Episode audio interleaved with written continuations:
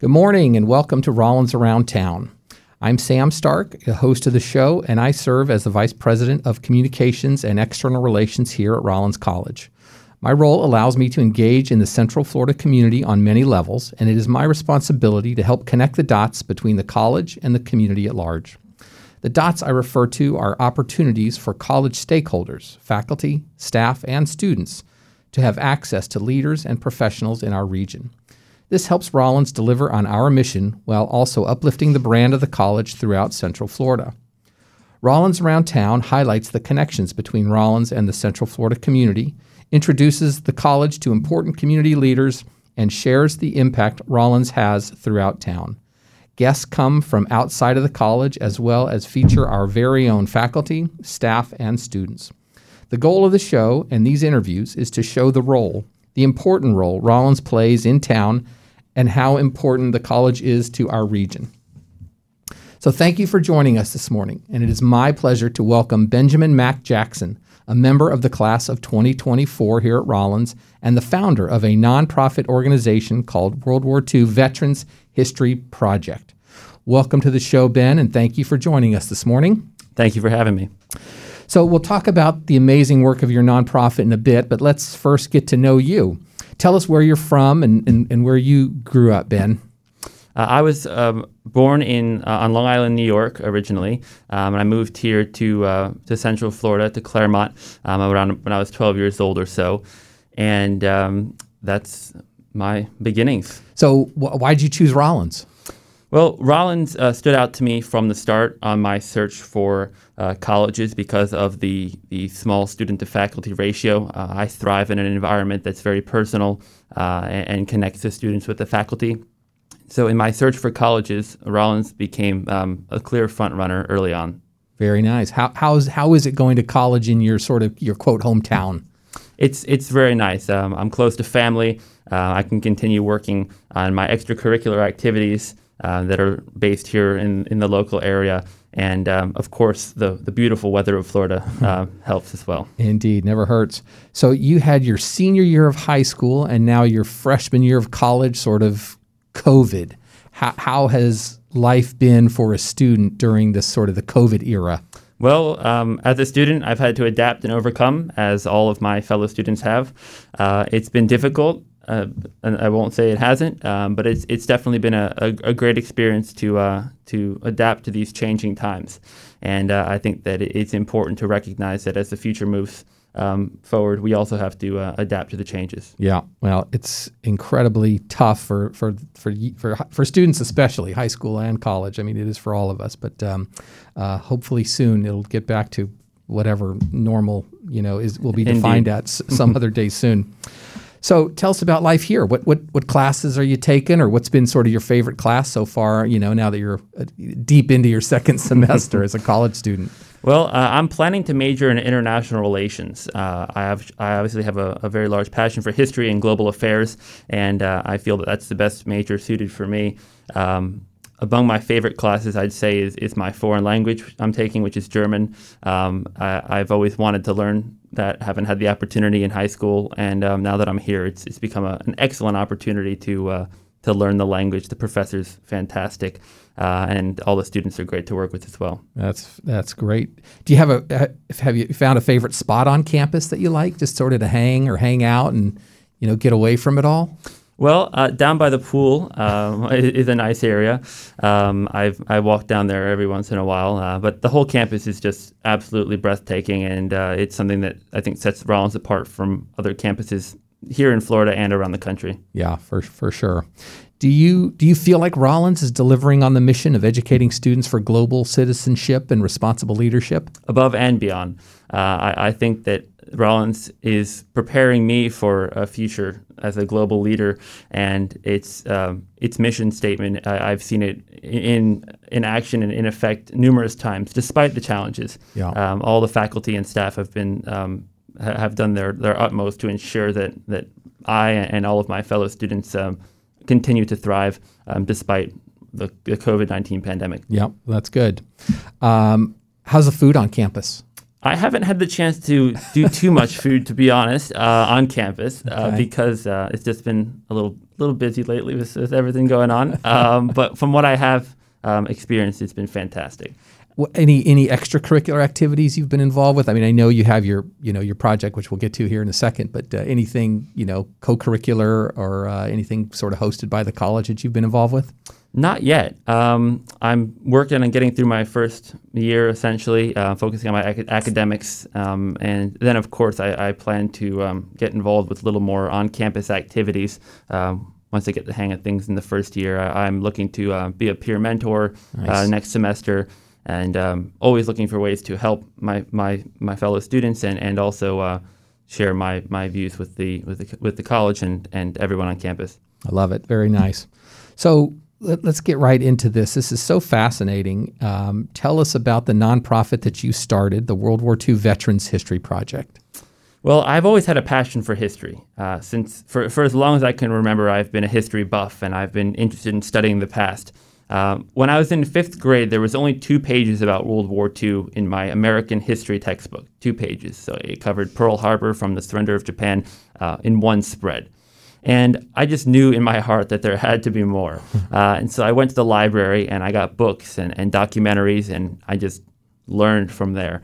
And that went on for several years. And when I turned 13, it kind of hit me one day as, as I was watching this documentary that I could talk to those who were there in World War II instead of reading their stories uh, secondhand in, in, books or, or documentaries. I, I could talk to these heroes firsthand, ask the questions that I had.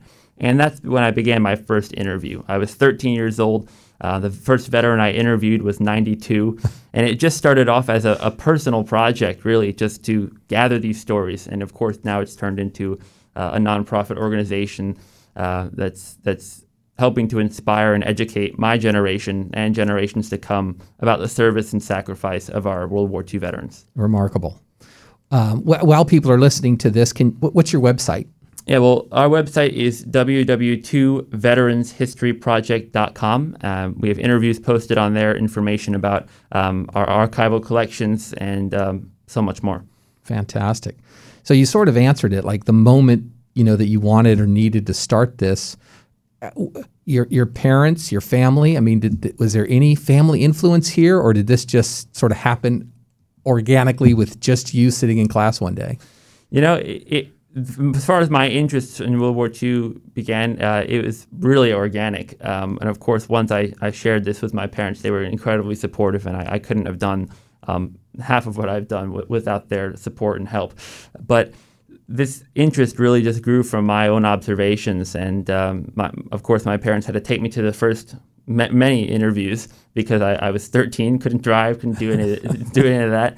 Um, and despite now that I have a driver's license and, and I'm in college, um, they still love coming with me to hear these stories now. It's really become a part of our family to, to uh, help preserve the memories of, of World War II veterans for generations to come. Uh, so, how many interviews have you done? I've done more than 100 over the past five years. And how do you find these veterans and uh, sort of what's the connection point and, and the introductory point? When I first began the project, it was quite difficult to find these veterans uh, starting off. I, I, knew of one that was at a local museum. I went to him first. Uh, he gave me the contact for a friend of his who was a World War II veteran, and then it snowballed from there. I, I got a couple um, media appearances and, and sh- looking for World War II veterans, things like that. Um, and at one time, I believe it was in 2016 or so, uh, right when I was first getting started, I had a list of like 75 World War II veterans waiting to be interviewed, um, and I was getting to them as quickly as I could.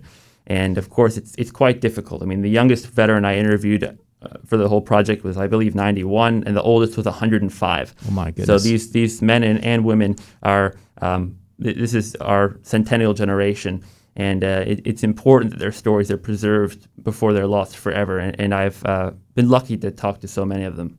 Uh, remarkable. Talk talk about the generation.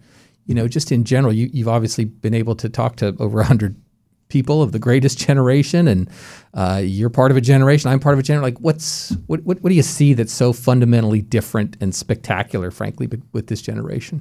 Well, it, there's, there's, there's a lot. Uh, I mean, the greatest generation uh, they did something that was was really un- unheard of. I mean, I mean they all pitched in. Um, to for, for the common cause of victory during World War II. This was every man, woman, and child um, in the 1940s was was striving towards that ultimate victory over Nazi Germany, fascist Italy, uh, and Imperial Japan. And so when I'm talking to these men and women, there's there's a lot of lessons that I can that I take away as a young person, um, whether that's strength, whether that's respect, um, whether that's that's learning their about their bravery and their heroism, uh, and even death. I mean, mm. like I said, these, these men and women are between 90 and, and 105 years old, and I've um, attended more funerals than I, I, I care to mm. to mention from these veterans that I've I've gotten to right. know oftentimes quite closely over the years, and these interviews are often their last video or their the last photographs that I take of them, um, and they become not just important for me for my work to preserve their stories, but for their families as well um, the last portraits, the last videos of these these heroes. That's amazing. When you have these relationships, is it all sort of telephone based? Um, I mean, uh, you know, that probably not a generation that's as technically, um, you know, involved as as others. You'd be surprised. Yeah, good. Um, but. I, most of the relationships I, have met, I mean, I, I, do all my interviews in person. Of course, COVID 19 has changed that um, over the past year or so. I have not done any in person interviews because I just feel that it's, it's uh, irresponsible to um, expose these people to um, COVID as a, a younger person. I, I, I, feel it's my duty to pr- protect them essentially, really, and, and not uh, expose them to that. Um, but yeah, all of my interviews in the past have been in-person video interviews, um, which is which is the best type in my opinion. You can get to know them really well and and ask great questions and things like that. But I've stayed in touch via phone. I've stayed in touch um, I go and visit some of them every so often. Uh, at least I did. Um, and uh, yeah, it, it's the, the relationships have been uh, bountiful and, and in many different uh, forms. Yeah. Uh, but as far as technology is concerned, um, I know of many World War II veterans who are active on social media every day. I, I could send them it. a message right now and they'd answer. um, and so it's, I think it's a common misconception. I mean, yes, there's some of them who don't even have a, a cell phone or a computer, but there's many of them who are, are more technologically savvy than, than people who are far younger than them. I love it. Probably me. uh, so where where has the work of, of this project and, and your organization taken you? I mean, literally all over the country and, and the world? Yeah, uh, I first started off just here in the local area. Um, then I got calls from people who wanted me to interview their dad, their grandfather, their great grandfather, all across the country. I traveled for uh, many years just capturing these stories. Uh, I, I did virtual school full time in high school, which allowed me to um, work ahead on my on my school and, and, and, travel all across the state and the country and eventually the world to capture these stories.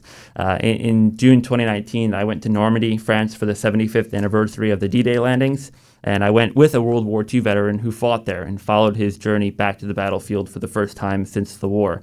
And um, his story is is part of my um, documentary that I released. Yeah, uh, talk about the, November. The, the documentary, the D-Day documentary called Normandy Revisited. Yeah, well, Normandy Revisited is basically the culmination of this, the five years of, of work that I've done, um, and, and I've, I've, many of these stories of these hundred World War II veterans were involved in D-Day or the Normandy landing in some aspect. Uh, it was one of the largest operations of the war, so to find um, people who were there is, is um, easier than other campaigns. Um, I, have interviewed D-Day veterans who were both Army, Navy, and Army Air Force. Um, they were uh, on the some of them were on the first wave. Some of them came in a few months later um, because then there was millions of men that landed in Normandy between uh, June and uh, August of 1944 during that campaign. And so their stories are told in this film. I believe it's 14 D-Day and Battle of Normandy veterans, um, along with battlefield uh, exploration from the Normandy trip, uh, as well as historic artifacts that really encompass the entire story of the Normandy campaign um, in, in, a unique way. That's fantastic. The the, the trailer alone, uh, which you have on your website, is um, I mean, is emotional, and um, the the documentary itself too is just it's spectacular. Well, thank you. I appreciate that. Did you create the whole thing? I mean, did you shoot and edit and produce the the, the whole video? I did documentary quite quite a lot. Um, I had some help with the editing. I worked with an editor on that, uh, but I shot all the interviews. I, I, shot all the footage in Normandy. Um, it, it, was quite a lot of work, and it was, a, but it was a labor of love uh, because uh, I know that these stories will now be preserved for generations to come, and I, have gotten a very positive reaction from the release of the film, which was in, in November. It's I, I made it available um, for free to watch on YouTube. Um, I, am a very big believer in that history and, and, and, educational content should be freely accessible to all. Um, and that's why I've, despite all of the the uh, fi- financial hmm. constraints of, of making this film, um, I'm making it available to everyone because it's just important to get these stories out there so that my generation can have a better appreciation and understanding for um, what these heroes went through. Yeah. Do you have any connectivity or alliances with other, you know, nonprofits or other, you know, World War II um, or, or veteran type organizations? I've worked with many um, other veterans uh, organizations over the years. Uh, when I was first starting out, the, the Veterans of Foreign Wars, the VFW, uh, the American Legion, the Honor Flight Network, uh, they were instrumental in helping me get started with my work, uh, finding veterans in the local area to, to get me started.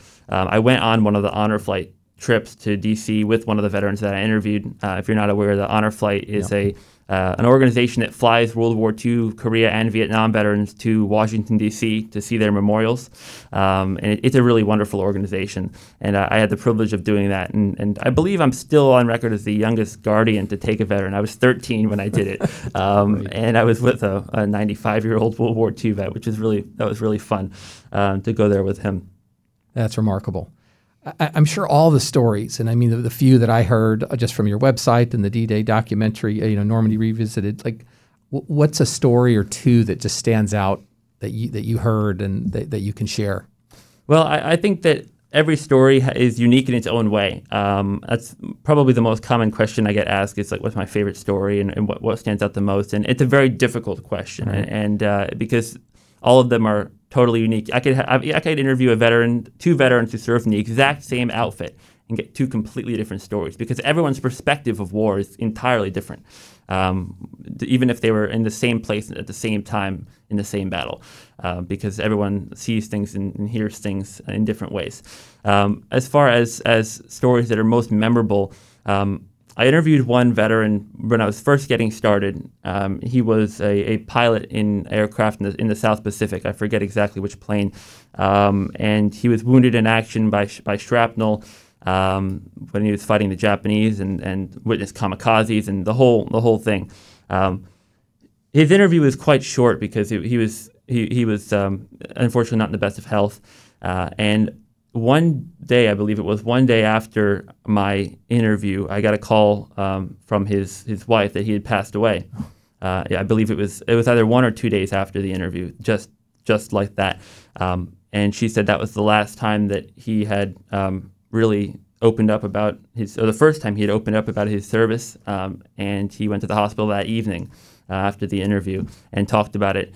Um, on, on, on his hospital bed that he was glad that he finally got to share his story. Wow. And to me, that was one of the most impactful moments um, to know that I could be preserving someone's story and, and they they entrusted me with this this yeah. this story after not sharing it for so many years. Yeah, that's that's chilling. Indeed.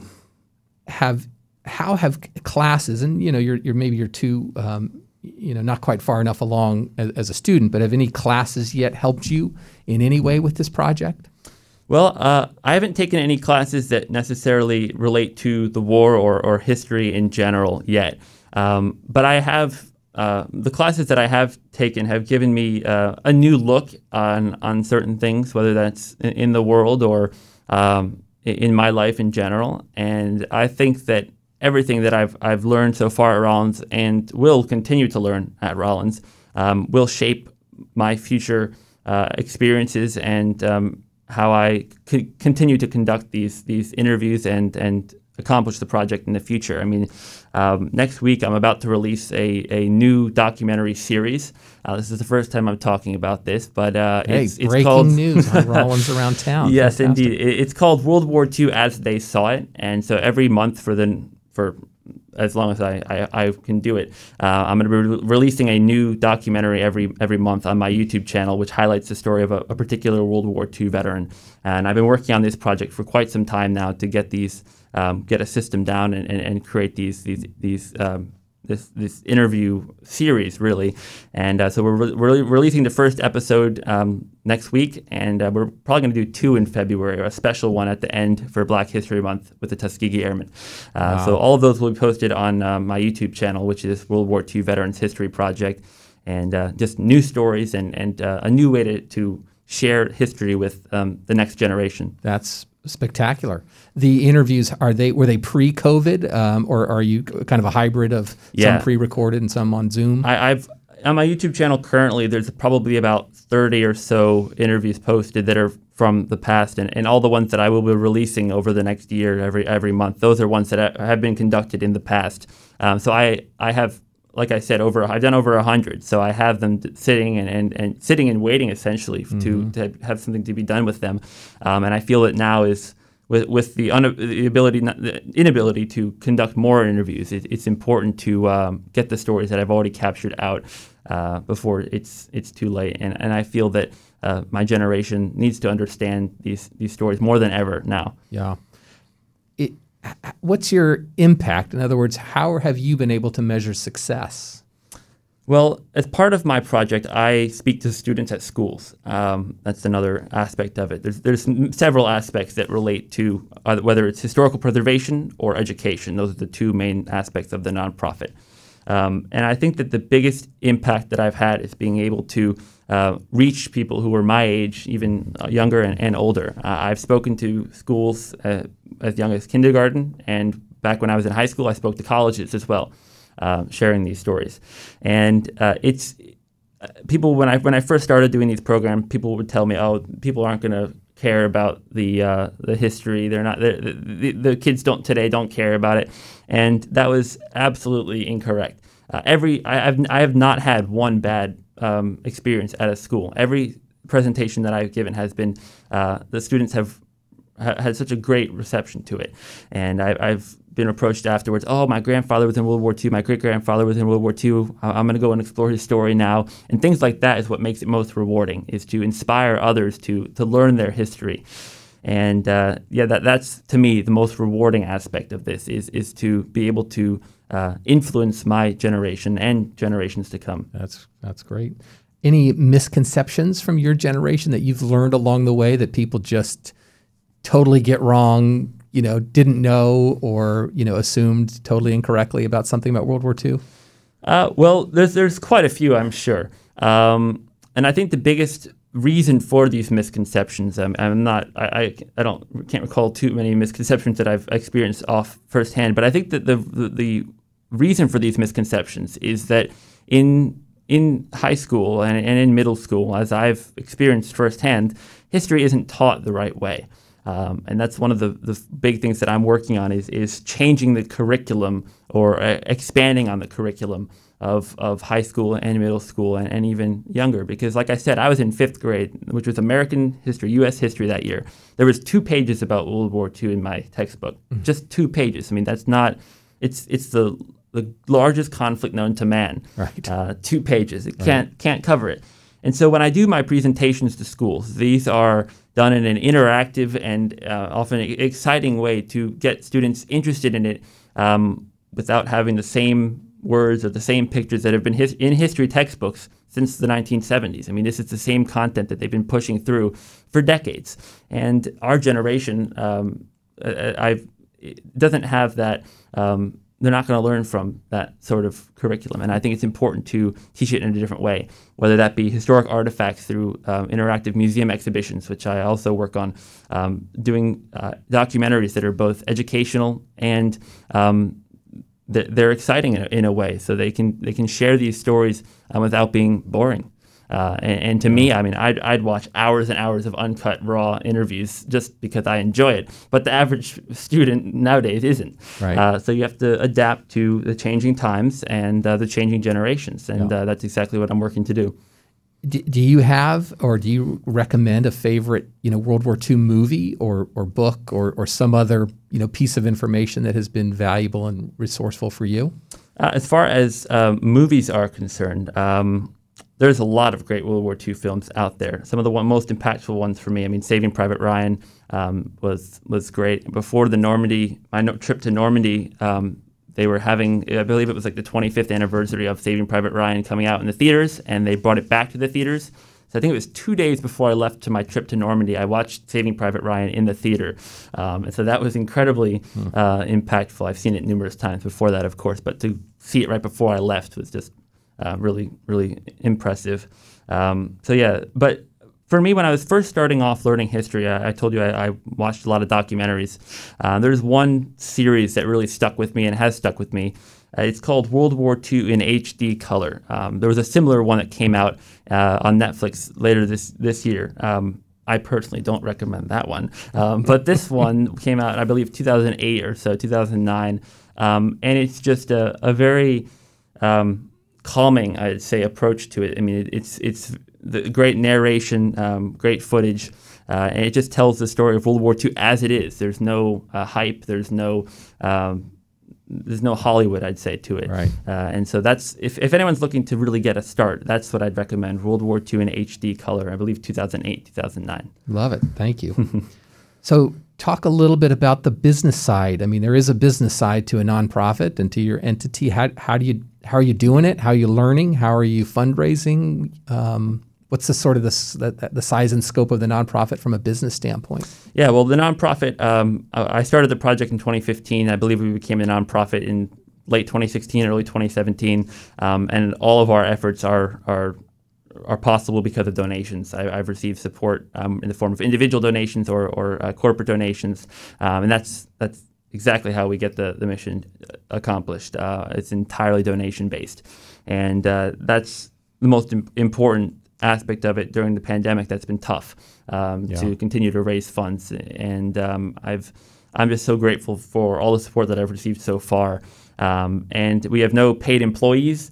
Um, that's uh, obviously uh, not on, on the table with what we raise for donations. And uh, every last cent of the, the money that we raise goes into preserving the stories, whether traveling to capture them or creating content to share the stories, whether that be new documentaries, um, just different uh, website um, updates and and and, and uh, exhibitions that are online, uh, just to continue to, to preserve and, and share with what we, with the funds that we receive.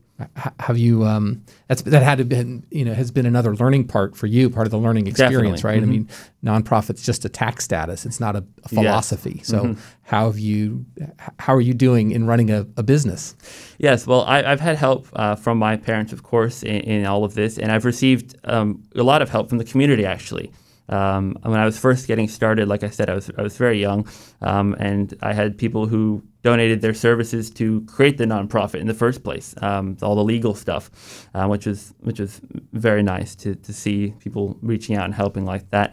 Um, and since then, running a nonprofit isn't as difficult as as people assume, as far as the uh, the business side of it, of it, goes. But there's a lot that goes into the fundraising aspect, and I've taken care of, of most, if not all of that. Um, approaching local businesses, um, soliciting donations um, at events that I go to, um, and of course, with COVID, the, those in-person events are, are impossible. So it's been a little difficult lately with that. Um, but yeah, it's it's definitely been a, a learning experience for me, yeah. um, and I think it will serve as a valuable um, a valuable experience for future endeavors. Um, but I, I, plan to continue this this project for um, as long as I can. Uh, I mean, when I was doing this in high school, people would ask me, "Oh, are you going to stop this after, when you go to college and things like that?" Um, and I said, "Absolutely not," and I, and I will not. I, I, mean, I'm I'm happy to balance it all uh, because I believe that the work of the nonprofit is is truly critical for um, the the, sur- the survival of our of our country, really, and uh, the, the the teaching of history, I, I think, is just is critical for uh, the understanding of our past and, and to ensure a better future. Yeah. Uh, if we don't learn from our past, we're, we're doomed to repeat it. Well, you, you, you, sort of went down the road of, of my next question is what's next for the nonprofit, and and is this is this a career path or or, or a lifelong project in addition to a you know, a, a full time career somewhere either aligned or not aligned with this? If I could make it a full time career and sustain myself, I would certainly do that. Um, but I do plan to continue no matter what my career work takes me. Um, obviously, in a few years, we will know we will not have any World War II veterans left mm, um, right. because they are uh, dying quite rapidly. I mean, we're losing, I believe, 350 every day, um, and there's only probably about 290,000 left in the whole country. So uh, that population is rapidly declining. And so once they're gone, the mission will be to preserve their stories in other ways, whether that's historic artifacts, um, talking to family members and second secondhand accounts through, through through the families, and just continuing to share the stories that I've captured. Because as long as as long as I, I, I could never crank out new interviews, um, posting new interviews as fast as I'm, I'm getting them. I mean, I, have running lists of, of people that I can interview in the future, and I have uh, lots of interviews that have already been filmed that are waiting to be published. Right. Uh, so new documentaries are definitely in the works. Like I said, I'm releasing a new series this week. Um, uh, museum exhibitions. Uh, I've been fortunate to, to collect a, a large um, archive of military memorabilia from veterans that I've interviewed. They've donated their uniforms, their medals, and, and all sorts of other artifacts. And I, I have an exhibition that I bring to schools when I, when I speak and, and different events, and that also helps with a um, learning history firsthand. So in the future, um, documentary films, museum exhibitions, um, and of course capturing new stories, whether that be directly from the veterans themselves or family once they're gone. That's that's just so uh, powerful and impressive. T- tell us again where where can we find information on the nonprofit, and frankly, where where can people contribute and donate and support your efforts? Uh, well, you can learn more about the nonprofit at our website, www.veteranshistoryproject.com. Um, I, I, all the interviews are, are on the website. Uh, you can also follow us on sh- social media. Um, we have Facebook and Instagram are the most active. Um, and Facebook, I, I post um, at least several times every week. I, I attempt to uh, share news stories um, from the project and uh, continue to preserve those those memories. Um, donations, uh, there's a page on our website um, where contributions can be made, whether that's PayPal or, or GoFundMe or, or, many other ways. Um, any support is greatly appreciated and uh, will go a long way to help the mission to capture and, and, and preserve these stories. Yeah, that's just so that's so powerful.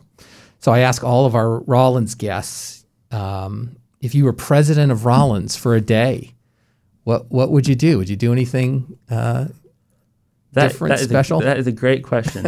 um, I've had the opportunity to speak with President Cornwell a, a couple times, and uh, I think he's doing a great job with with everything that's uh, going on, on, on campus, especially. Um, and I would, if I were Rollins president, um, I I feel that I would um, work more with the historical aspect of the campus. Um, I, I, think that Rollins has such a, a rich history here, um, whether that be from when the college was founded um, whether, or in World War II. Uh, and I would love to see more of a uh, historical approach to, to learning about um, our surroundings yeah. and uh, getting students more involved in, in preserving the history of the campus.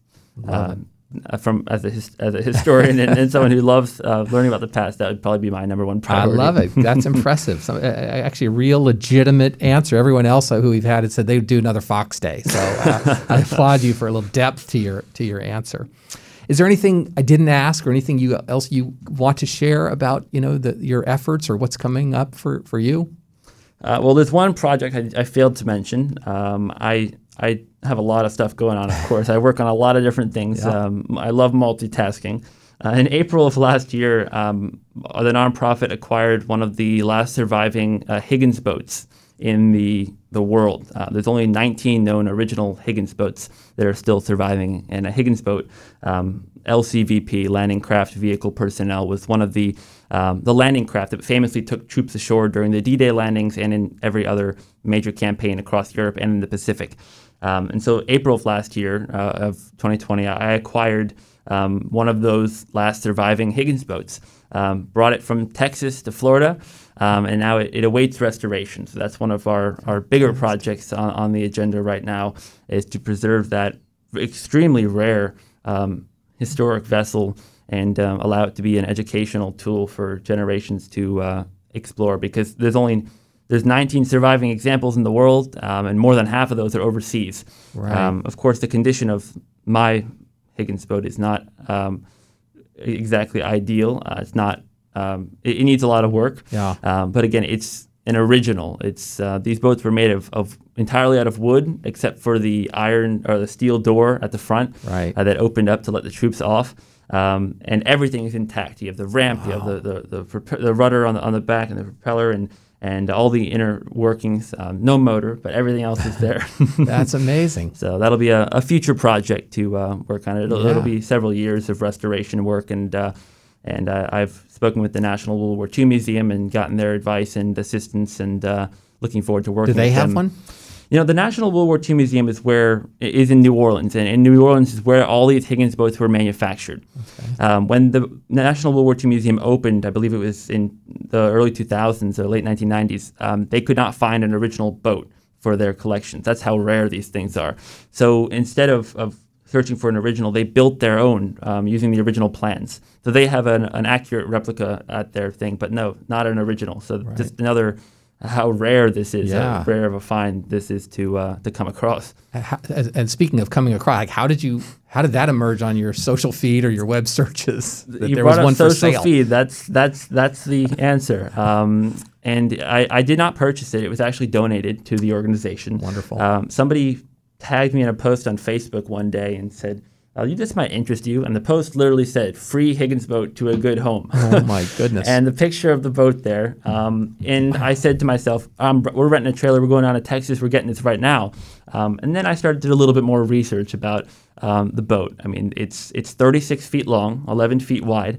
Um, they called them big little boats because they're small compared to other Navy vessels, but they're massive. I mean, it weighs uh, like 18,000 pounds. Uh, it's a giant, giant craft. Um, and so it this particular boat had been sitting for nearly 20 years on the ground um, behind a barn in, in Texas, so it was not in ideal shape to restore or even move it. Right. So I mustered all of my resources, volunteers, supporters, um, and we were able to uh, get team down in Texas of all all volunteers to raise the boat with cranes, um, put it on a, a yacht transport truck, and move it from Texas to Florida, um, and unload it here with a crane as well. Um, and it's it's uh, currently sitting awaiting restoration. But it was a it was a huge endeavor uh, to to bring it here. And um, I always say if, if I could get it here, I can definitely restore it. no question. That's fantastic. Well, it is such a pleasure to have you on the show to uh, to to learn more about your amazing efforts, and um, I wish you the best of luck as a Rollins student uh, and in your nonprofit endeavors. And um, there's no doubt you're destined for for great success, and uh, I appreciate all you're doing to. Um, to make Rollins a better place. So thank you very much. it's my pleasure, and I'm happy to be here. Benjamin Jackson, um, uh, Mac Jackson, thank you. Um, just just super stuff. So I hope people will, will take a moment to uh, to to look into a little bit more about his his documentaries and his and his projects and efforts, and support this important cause. Uh, Rollins students doing great things. Uh, speaking of that, Samantha on our board today. Thank you for operating and helping uh, keep Rollins around town um, on the air. Uh, to keep updated on our show and guests, follow us on Facebook and Instagram at Rollins Around Town and subscribe to our podcast, Rollins Around Town, on Apple and Spotify. We'll see you here next Wednesday and uh, wish you all a great day in Winter Park.